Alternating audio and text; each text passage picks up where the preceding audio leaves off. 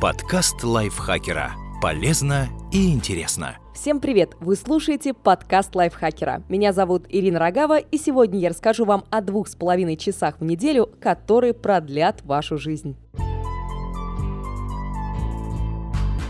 Ученые выяснили, что не обязательно ходить в спортзал и много тренироваться, чтобы снизить риск болезней сердца и преждевременной смерти. Сколько и как нужно двигаться?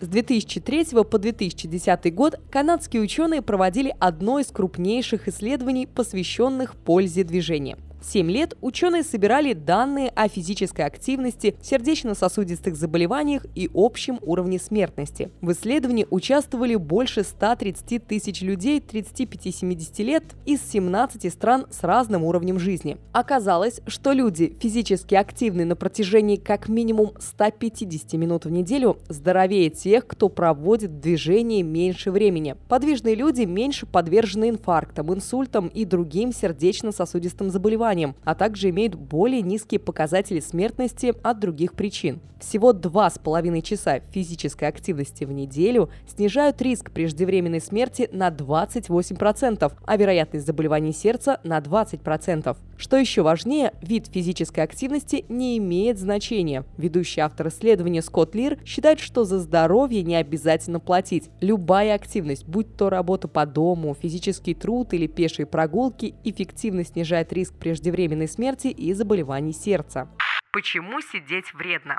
Несмотря на множество исследований, доказывающих необходимость физической активности, современный человек двигается все меньше и меньше. Люди чаще ездят на машинах, больше времени проводят перед экранами, меньше ходят. А между тем, количество хронических заболеваний, связанных с малоподвижным образом жизни и лишним весом, растет быстрыми темпами. Согласно данным медицинского журнала Новой Англии, в 2015 году лишний вес повлиял на смерть 4 миллионов человек по всему миру, миру, а это 7% всех смертей. Большинство этих людей умерли от сердечно-сосудистых заболеваний, диабета, болезней почек и рака.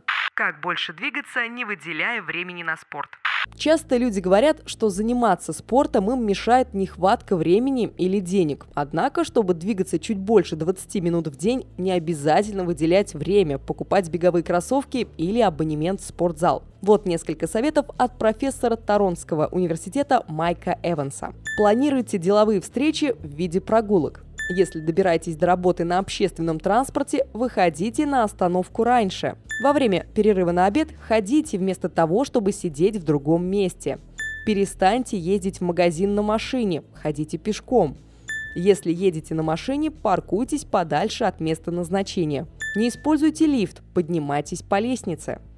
По словам Скотта Лира, у наиболее активных и здоровых участников исследования движение было частью повседневной жизни. Они много ходили, двигались на работе, выполняли дела по дому. И, кстати, физическая активность помогает справляться со стрессом. Одна остановка, пройденная пешком, два подъема по лестнице, вечерняя прогулка вместо кинотеатра или кафе. Вы практически не заметите изменений в своей жизни и в то же время сократите риск различных заболеваний и преждевременной смерти.